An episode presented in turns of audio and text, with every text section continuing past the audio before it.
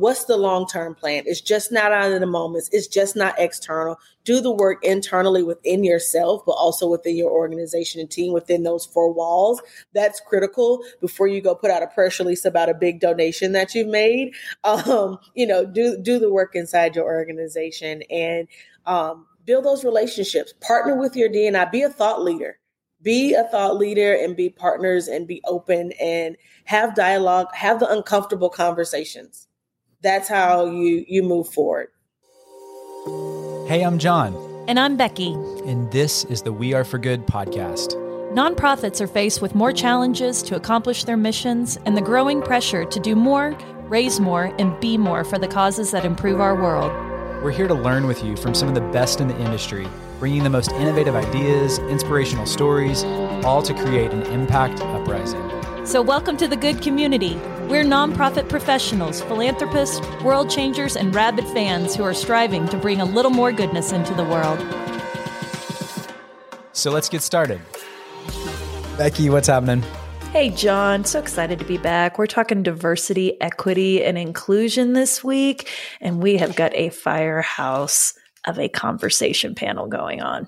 Yes, we do. And I think we titled this panel that we wanted to go deeper into DEI discussions.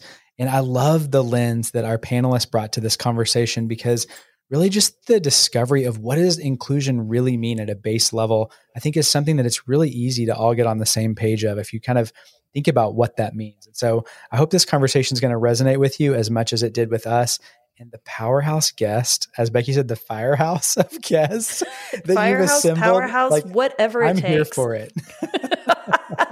I mean, we are going deeper, and the people who have elevated this conversation are Kevin Clayton. He is the vice president of diversity, inclusion, and engagement for the Cleveland Cavaliers. John, that's an NBA team.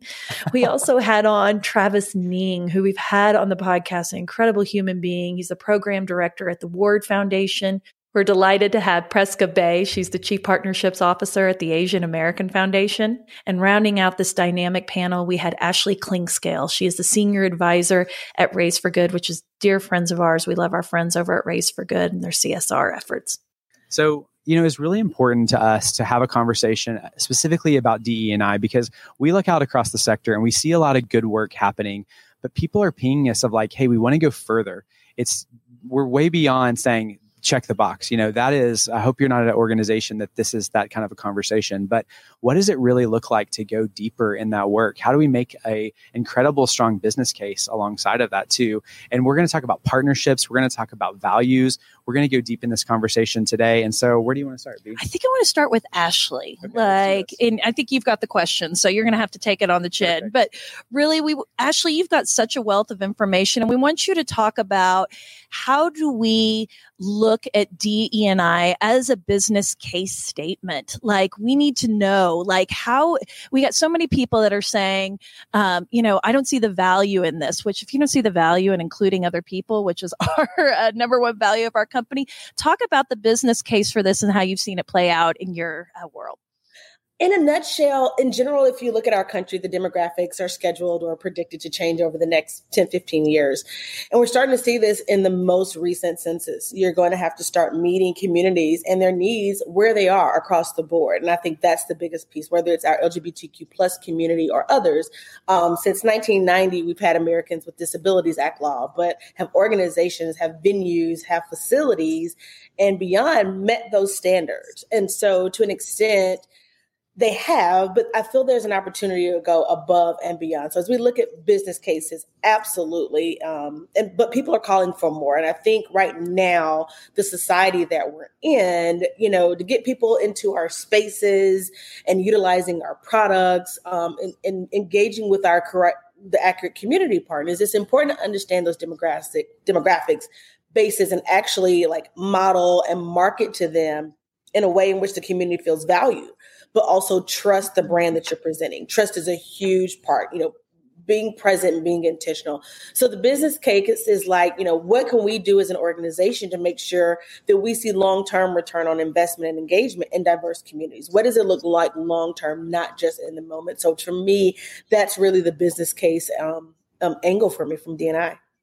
I mean, that's a perfect segue because Travis, I've heard you say the best way you've seen an organization expand is to be generous. So you're speaking words that we love, but he said the way we scale is to give it away. Would you talk about how that how you've seen that fuel your mission? Awesome to be here. So excited.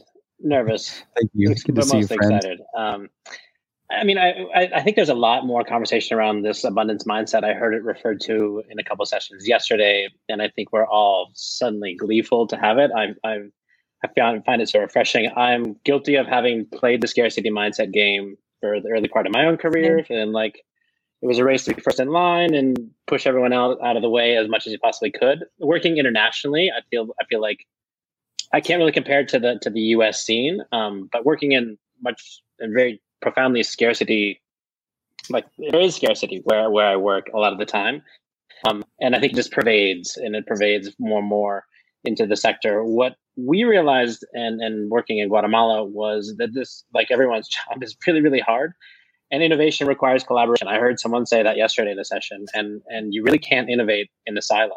And I think when we were just confronting problems, um, and the challenges around, in this case, opening a secondary school for Indigenous Mayan girls, we had no idea what we are doing. And and the requirement to really reach out and to find partnership, um, it wasn't really a, a, a, could have, nice to have. It was really a must have. And I think that really opened up and zoomed the whole landscape out. I think what and I only recently jumped the fence, so I'm having a hard time with this conversation because I'm still, you know, when you change jobs and you keep referring back to your old job as if it were your present job, I'm definitely doing that a lot and I keep doing it, and so I keep I keep pivoting. But now I'm on the funder side, and I think um, I, I'm much more acutely aware, having brought the fundraiser side with me. This type of collaboration requires time and money, and so expecting organizations to partner and to knowledge transfer, we might have the will, but we don't have the way. Uh, a lot of the time. And I think mm-hmm. funders in particular need to think about that as we look at the ecosystemic approach to collaboration. I think We have to keep in mind that people are really, really busy and they don't have the bandwidth to do this. They might have all the aspirations of the world. And I think from the funder side, I'm really looking to advocating for that too, that time and money are what funders have. And that's what the typically the organizations lack. And so what's the formula that we can look at to really proliferate this whole idea of collaboration more effectively in the sector? Oh, so beautifully said. I mean, Travis always has all the words, and always, I love it when friend. he takes us to church with them. So, thank you for that incredible uh, just analysis there. Because something that we've heard that's been a big trend in our community is people who are saying, "Look, I'm just one of the worker bees. I believe in DEI work, but I can't get my leaders on board. I can't get them to see that we have had a board, you know, of 25 white men who have sat on this board for 20 to 30." 30 years. I can't get my executive director to change our hiring practices. So I do want to talk about accountability, Prisca, because I feel like you are such an expert in this space. How do we foster that accountability at all levels of the organization, including the leadership, including our staff, even possibly our volunteers. Like, how do we hold them accountable for meeting our goals, those DEI goals, and making sure that all of those DEI efforts are like actually integrated into the culture and not making this a sort of check the box sort of initiative? Sure. And it's so lovely to be with everyone. Um, you know, I think when you think about diversity, especially in corporations, people need to understand that there are several layers, right, happening. There are on the employee side, there are some things called employee resource groups. So these are yes. like employees, right, who work at the company who really care about diversity and they're trying their best. And then there's a chief diversity officer and those teams. And those are the people who are tasked day to day to do this work and they're trying their best. And then there's a CEO, right? Who, if they are the right kind of CEO who is visionary and and right minded and thinking about the business, they care about diversity as well. But oftentimes there's this layer between the CEO and the chief diversity officer, maybe one or two sometimes, where sometimes all they're thinking about is their day jobs and their day job is not diversity. So I really do think at companies, it's about get it's like bridging that link. And what does it mean? Does it make, make like, you know, do you have the chief diversity officer reporting directly into the CEO? Whatever that is, there has to be a better connection between the CEO and everyone who actually cares about diversity within the organization in order to move the work forward. So when it comes to accountability, you have to get everyone in line inside an organization for the work to actually happen and then to hold them accountable. And accountability means numbers, data, tracking, right? And there are some people who think like, you know, tie people's, you know, compensation to results, but that's really hard. I think that right now, and I'm curious what the other panelists think, diversity is at um, an inflection point. People say they care, but you know, are they putting resources and power behind these efforts? I think that is a, that is a bigger question. Like, are people actually caring? You know, we have chief diversity officers, we have people doing the work, but are they empowered? Do they have the money? Do they have the decision making power? I think that is a thing that I'm really curious about, especially now. It's a few years after George Floyd, it's a few years after the Atlanta shootings. And I think right now is when we actually have to go back to those companies and those leaders and say, are you still doing the things that you said you were going to do two or three years ago? And I want to, I want to like pitch that and lob that to the panelists. If anyone wants to respond to that, I would love to hear your thoughts. Hi, Kevin. Get in here. Jill, how, how are you? It's so good to see you, my friend. What are you thinking? Likewise. Well, well no, I was just going to kind of chime in on the kind of the question that uh, was asked. Um, well, first, th- it's interesting that we're talking about kind of post George Floyd, post Atlanta shootings. This work has been going on for decades. DE and I is not new. What is new is the fact that it's at the forefront of everybody's consciousness, like it is. So, yes, do you have the resources? Those organizations that have shown progress in this have dedicated this as part of the operationalizing of DE&I into their business. When it's considered that DE&I is kind of over here on the right and the rest of the business is on the left, that's why it's marginalized because it's not considered part of the business. Or if it's nonprofit, like we're having the conversation, is it really being leveraged to drive mission? So those, those are really the, the, the challenges around this. Does the organization look at DE&I as a business asset, like they look at marketing, like they look at business analytics, like they look at all the other functions? It's kind of an extra. That is such good insight. And Tamara, I love your comment in the chat about this isn't optional. It's the only way forward. And so, Kevin, I kind of want to go back to you again and just talk about you've said that social impact just doesn't have strings attached. And we love that so much because you believe that DE and I should not be transactional. Talk to us kind of about why you think everybody does have a role to play in this movement right now. Yeah, so so sure, and thank you for that kind introduction. Um, when we talk about the work of DE and I, and and you said it earlier, like why wouldn't you want everybody included? The challenge has been that, and I'll go back to again post George Floyd it has been them against us. And the them is typically white males, and then the us would be women, people of color, and all others, if you will, um, including those in the you know LGBTQ plus community, everyone else. But when you exclude white males from the conversation of DE and I, you have actually created the chasm of why people can't come together. I personally have lived a little bit of life. I've never seen two white males that were the same.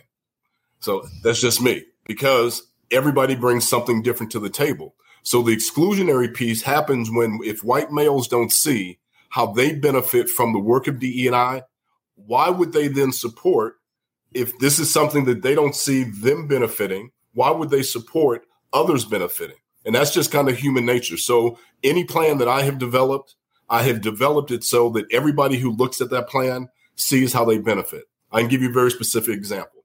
At the Cavs, we have a foundational plan that includes our workforce, our workplace, community, our marketplace, as well as supplier diversity. Everybody can see how they benefit in that. And they can see how they benefit from the standpoint that, from a marketplace standpoint, and within our fans, if we have specific strategies and tactics that are going to sell more product, that are going to sell more Cavs gear, how does everyone not benefit if our objective is to sell more apparel? And when how we connect from a diversity standpoint, are we connecting with all communities when we're even designing the apparel? So that's just one example, but I can go over multiple examples of it has to be inclusive, it has to be operationalized. And Prisca, to your point, we have, and any place that I've done this work, it does tie to compensation everybody in our organization has a compensation piece because it's not just around the representation of how many people of color we have in the organization. It's more holistic. I love that. And as like a leader here of We Are for Good, I mean, we were challenged too of like how do we infuse DE and I work into just all the ways that we show up online through our media ecosystem. And we struggled to say, do we create a pillar about it? But after so many conversations, we're like, no, a pillar is going to continue to create some of the silos of this. It's like, how do we infuse it into every part of our business? And so I'm excited and listening with all these leaning ears. And I want to kick this to Ashley to say, what kind of structures or systems can be built within orgs to improve diversity and perpetuate DE and I practices just in a real, you know, practical level? The best place to start is people need a strategic plan that's related to DNI. Um, you ask the question, you know, people are, are, you know, they're woke, and you know, all of this language that's come, uh, you know, post George Floyd, and, and, to Kevin's point, organizations and brands have been doing the work um, intentionally. And if you don't have a strategy about how this weaves into your organization, into your nonprofit, then yes, you know, it will impact financially because you're just you know, blindly going it to do something without a strategy of how to engage with communities and really meeting the communities where they are. And so I'll even say with Raise for Good, you know, initiatives are laid out through the next three to four to five years and woven into all different areas of the organization. As Kevin mentioned, you know, retail, um, a large part of it is thought leadership, you know, how we spend our money, the supply diversity standpoint is really huge. How are you a pipeline? Um, to communities. I mean, Oregon is not a diverse community, but how are you? How are we a pipeline to other markets and engaging with this, this different communities? So, um, woven it into branding, your community engagement, marketing, and community and corporate partnerships. But also, how are you communicating to these communities and being the megaphone um, for these communities? So, all these departments, uh, departments and entities within organizations have some type of equity and diversity strategy and goal it, it should be a non-negotiable in, my eyes for organizations. And you know they should be transparent with it. Put it in the for, forefront. What are the data and analytics behind it? How are you just not throwing numbers out um, there? So i would say start from there that other pieces will then come into play. You know if you know that your organization that needs more diversity then the key piece of your strategy is really going to be refocused focusing on recruitment and um, substantially retention of staff of color, of women, um, and LGBTQ plus and disabled folks. So I think putting a strategy in place and you know engaging the right folks will be you know a good really place to start. I'm just like seeing your arms widen as you say that. I mean, it's just such a warm and inclusive way to walk through this earth to make sure that everyone is feeling seen and that they do matter. And I do think that this movement is going to require many hands and many voices. And to your point, we've got to share that megaphone. And I want to talk about how we get more people involved. And I got to go to the queen of partnerships for this one. So Prisca, I mean, I just think TAAF does an amazing job of finding partners that are wholly aligned with your values to build upon these incredible ideals that you have that are, you know, growing up within your organization. And I want to talk about how do you work together to advance those goals and and like what have you seen play out over at TAAF? So, the Asian American Foundation is a new organization. We're only two years old. And when we launched two years ago, you know, right after the Atlanta shootings, um, one of the focus areas was engaging corporate partners. We really wanted to work with corporate, you know, CEOs and chief diversity officers to talk about Asian Americans and how we could be a part of the inclusion movement. Because in my experience working at places like PepsiCo, leading diversity work on behalf of women, I always felt like Asian Americans were not maybe part of the strategy in a way that we could have. So, you know, in these two years, it's been really incredible to see just in all of our conversations how amazingly open and encouraging everyone has been about, you know, including Asian Americans in that perspective. And we've had a lot of honest conversations where, you know, people have said to me, like, we actually don't know a lot about the Asian American community and what the needs are. So I do think like I enter into all of these conversations and work seeing sort of opportunity and you know wanting to be open everyone should be open minded and if people don't know it's okay you know we teach we learn yes. we share and i think that is the approach that we have at taf is you know it doesn't matter if you haven't done anything we want to be a partner. We want to be a partner with you in order to grow this work, not only for Asian Americans, but for all communities of color, because we do believe it diversity is a term that is for everyone, right? I think Kevin, you were sort of alluding to this. It's it's for everyone. All the policies that we are pushing for will literally benefit everyone. It means that when you're at in a room or at a table, you feel like you have a say. I think that's ultimately what we're trying to do. And I think that at TAAF, we're kind of doing it for Asian Americans a little bit right now. Uh, because I think for Asian Americans, for many employees in different companies, they haven't really spoken up until more recently. And we're really excited that people are and that there's a lot of momentum. But we do believe that what we're trying to do, we just want to push the conversation forward for everyone, not just Asian Americans. We're taking a quick pause to get real with you, friends. Because let's face it, it's a new world.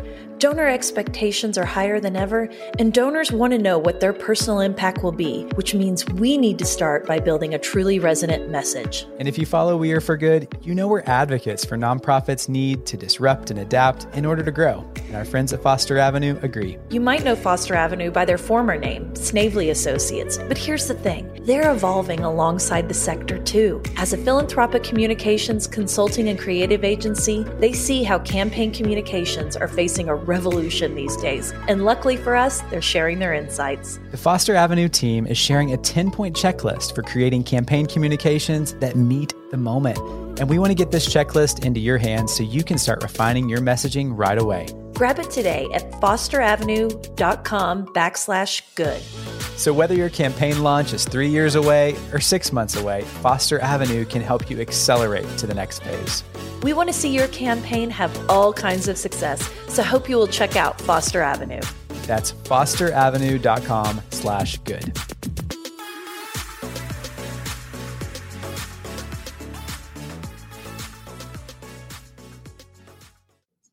That is so beautiful and i just got to like double click and lift something on that because i think the way your your organization is fairly new and the way that you have built it with such intentionality is so holistic it is so open arms and we had jonathan greenblatt mm-hmm. on the podcast the president of the anti-defamation league and we found out he was one of the instigators to say hey yep. we need an asian american foundation. We need the ADL needs to be pouring into Black Lives Matter. And I think when you see other organizations rise up and put their arms around each other, gosh, that feels better. What an organic partnership that's leading to more growth, more understanding, more empathy here for all of it. I mean, I will note one of the mm-hmm. benefits that we did have. So Jonathan Greenblatt did help found our organization. He went to a table of Asian American leaders and said, Hey, there's a rise in hate against Asian Americans. You might want to do something about it. So my founding board members include Joe Tsai, who owns the Brooklyn Nets, right? Jerry Yang, who is a co-founder of Yahoo. So I have the privilege of having these incredible wow. leaders and other CEOs pushing for us. And that's something that we need in this movement. We need mm-hmm. very senior leaders, you know, who have to be very vocal, and they have been. Here for that.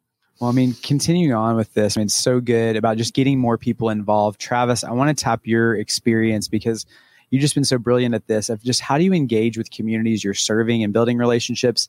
And then on that how do you plan for a diverse stakeholder group to ensure that your efforts are both inclusive and responsive to those needs?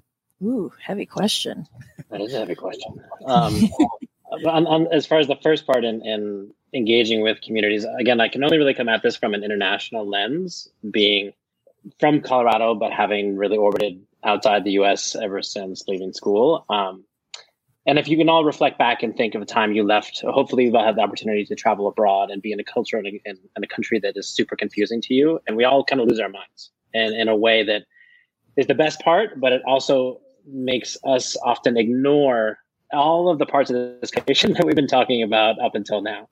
Um, I think it gives us often an excuse to not even try in, in terms of working with DNI elements in any way. Um, I think we're worse at it as, as humans. We're worse at it when we're traveling outside of our comfort zones.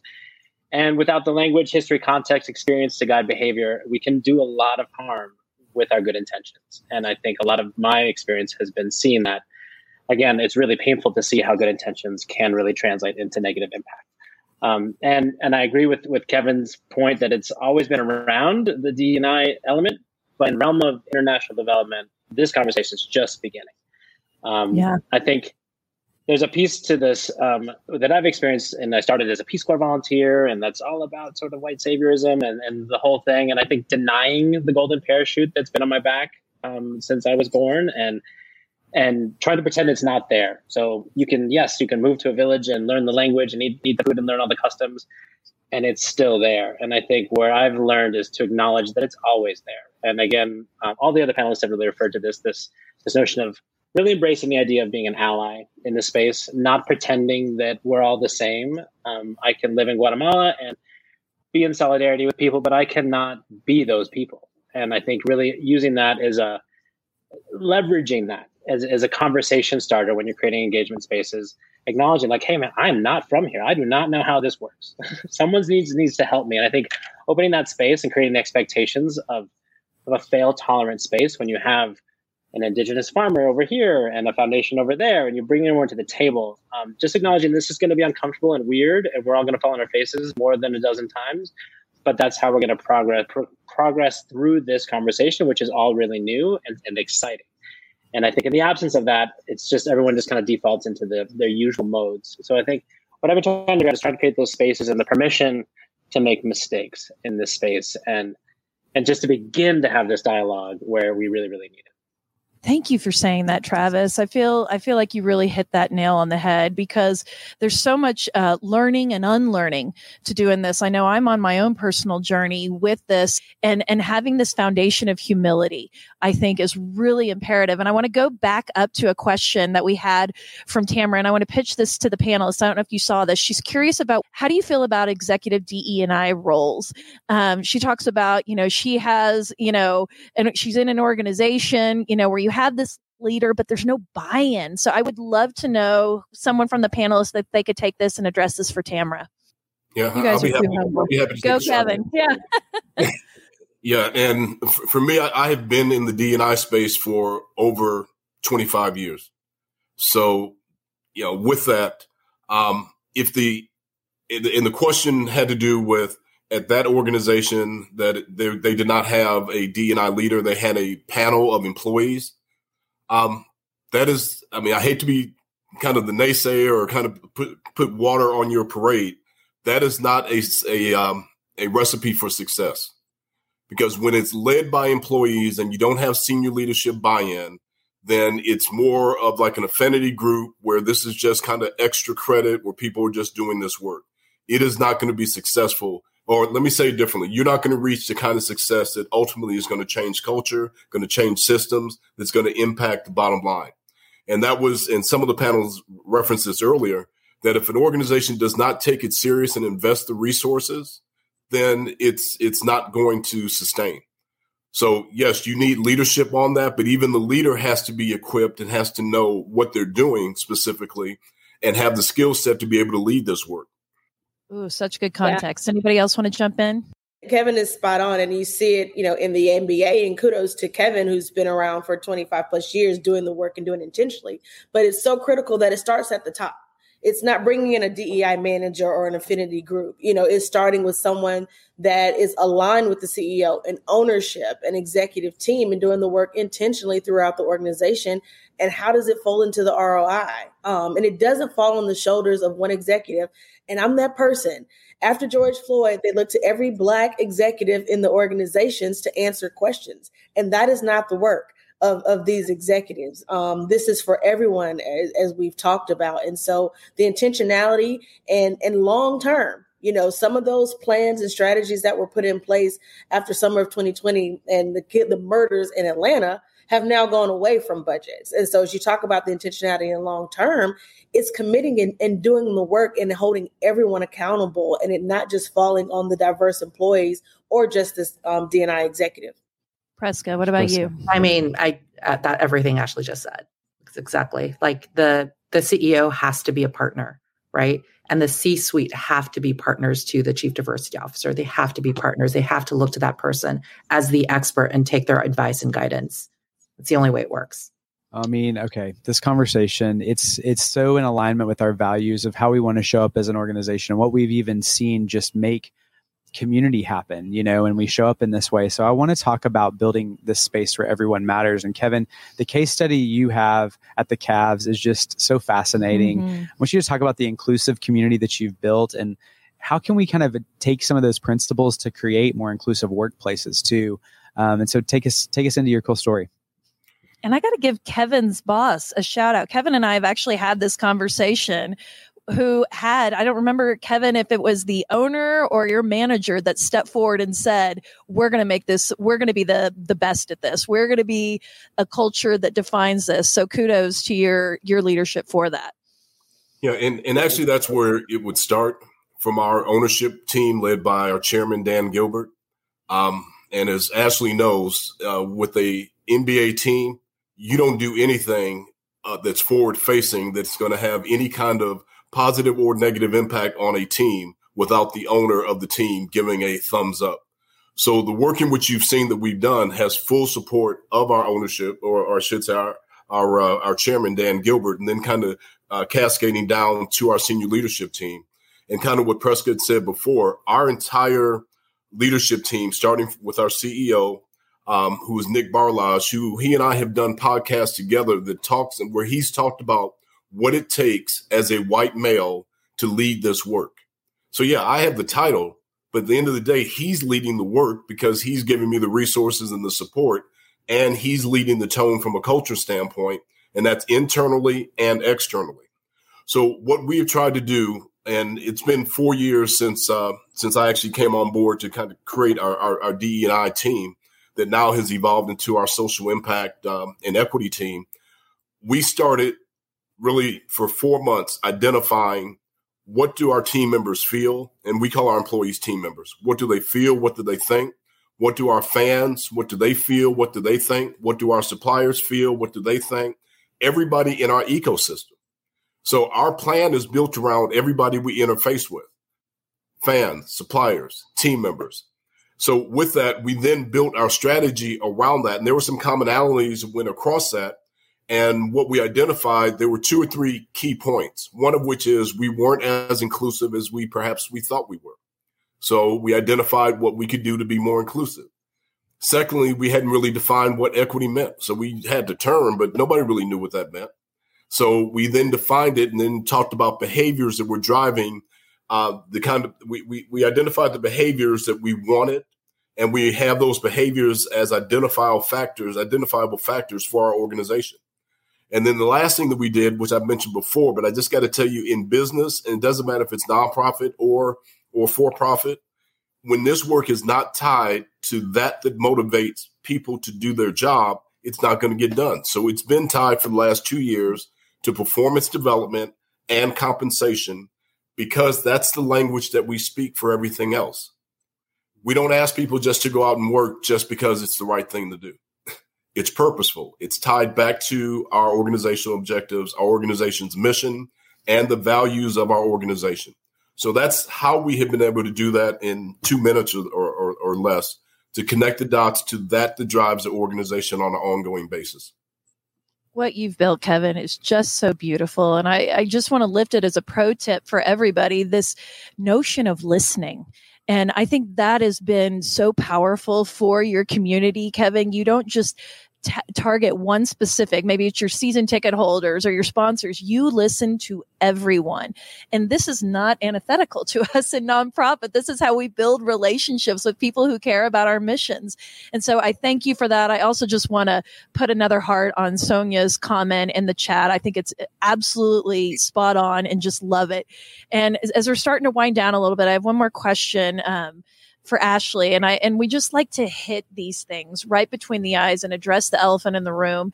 And we're just hearing, even in 2023, you just hear these complaints that DE and I efforts just lead like to the most qualified person being passed over, you know, for the sake of meeting a diversity quota. And I just feel like that is a myth. and yet there's still so many C suites that like fail to reflect on diversity of communities. And I want you to talk a little bit about how you've seen this and kind of dispel that myth for us. Absolutely. Um, super, Look super misguided. Like I'm ready to go. Put me in, coach. super, super, misguided. And we can use the C-suite representation as an example. It's I'm I'm always shocked that people assume that folks are unqualified. Um, like that's the basic foundation. Disbelief that women, people of color, openly gay LGBTQC staff, you know, members are there to fill a quota versus earn their spot. Um, you know, and we have to kind of peel back our own assumptions of where we are and, you know, who we are and what we believe and why. And it's uncomfortable conversations but it's healthy and that's get us that gets us to you know movement and traction to, to where we need to go and grow and i often hear oh you know we need to hire the right person and not just hire you know people based on color. And you know why do you assume the person of color was not the best person? You know and, and how are you reaching out and recruiting it? And so it goes back to our the original notion of why do we believe a c-suite um, person looks like or what generally is the view of a white male. Um, I mean, you can go back to the 80s and I'm aging myself. You know, you think about the kind of power on Wall Street uh, in those that ideas, and then women who were trying to break into the C suite wearing big shoulder pads because that's that's the power look right? Um, black women carry on the largest amount of master's degrees in this country. And so to say that these women are not qualified is just based off an assumption. Um, and and that's not to say every black woman with a master's degree is qualified but there's statistics to back up at least one um, you know on paper that the education the experience is there um, you know in this case. And so again the myth that that's there and, and how you engage. You know, I attended a historically black college and university. How are organizations engaging and meeting these HBCU graduates where they are um, and other diverse communities? You, you, know, it's not LinkedIn. It's not just Indeed. You know, how are you um, engaging, you know, this first piece of breaking free from these myths, freeing yourself of the notion that just automatically hire any diversity hire. I mean, I love this conversation because of just the diversity of the voices and experiences among this panel today.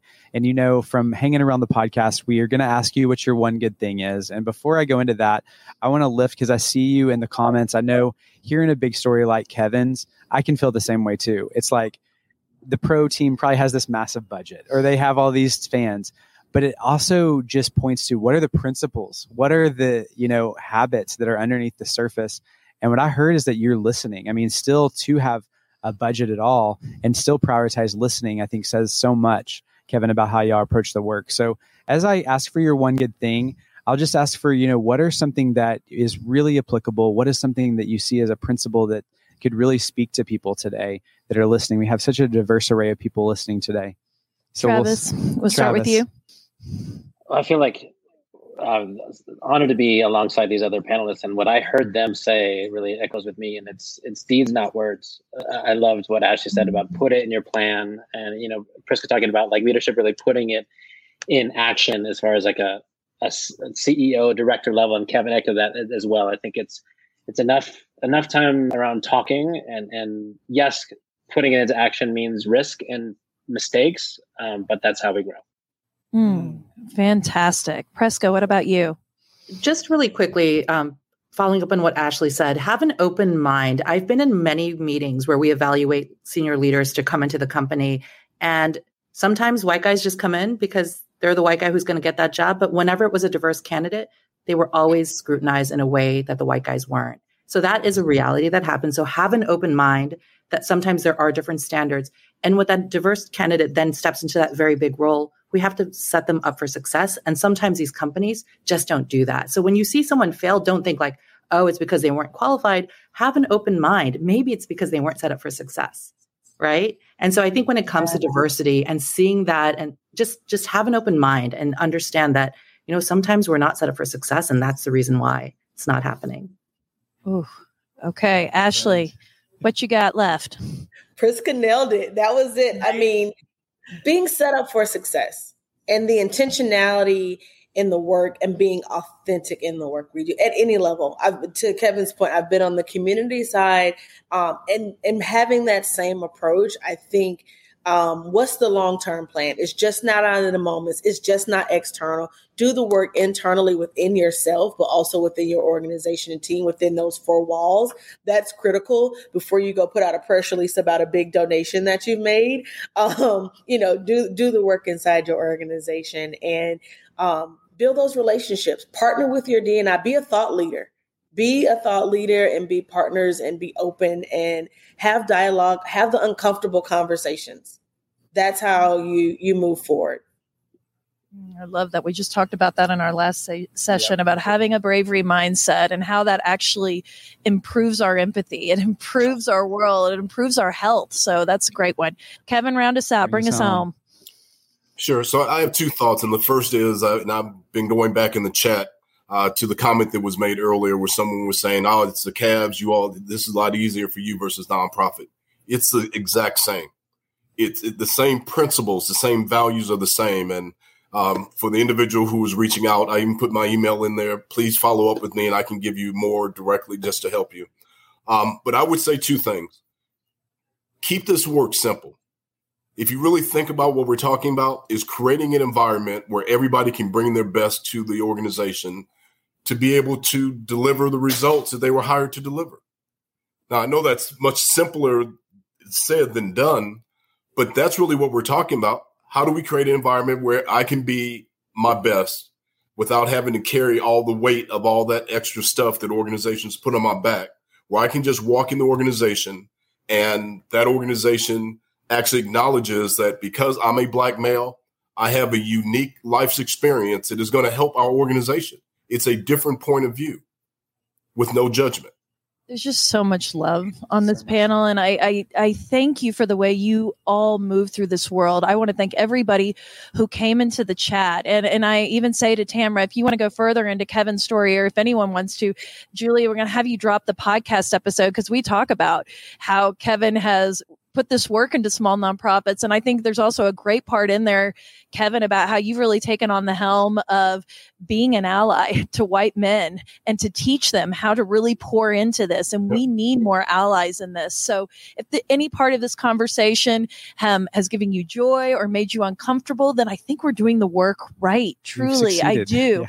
Um, and I want to throw out one, I'm giving my one good thing. I haven't done this yet, but I'm going to. There's a fantastic book called Collecting Courage um, that is the story that's curated by a group of Black fundraisers and sharing their experiences in nonprofit. And I will tell you, I know many of them, and my eyes were opened when I read this book about things that I did not see and experience. And I think as we continue to expand our hearts, we've got to keep learning. We've got to keep listening, to your point, Kevin, and hold each other accountable. So thank you to all of our incredible panelists. Thank you for the knowledge you've brought and the human beings that you continue to be in this world. And I would say, these are all humans that are incredible people to follow. Like as we talk about building your own personal board of directors, by following the people on this call, they're going to help expand your mind and kind of keep this top of mind. So, incredible humans. Go back and listen to these podcasts. So grateful that you joined us. Thank you so much. We'll see you at the next one. Rooting for all of you. Take Bye. care. Thanks so much for being here. We hope you're loving the Summer of Evolution series. And to learn more, you can head over to weareforgood.com slash evolution for all the playlists, resources, and other ways to help you get inspired and activated this summer. We'd also love for you to join the conversation, share what you're learning on social media, or join us at our free community at weareforgoodcommunity.com. Bonus points for snapping a picture and showing us where you're listening from. Can't wait for the next conversation. See you soon, friends.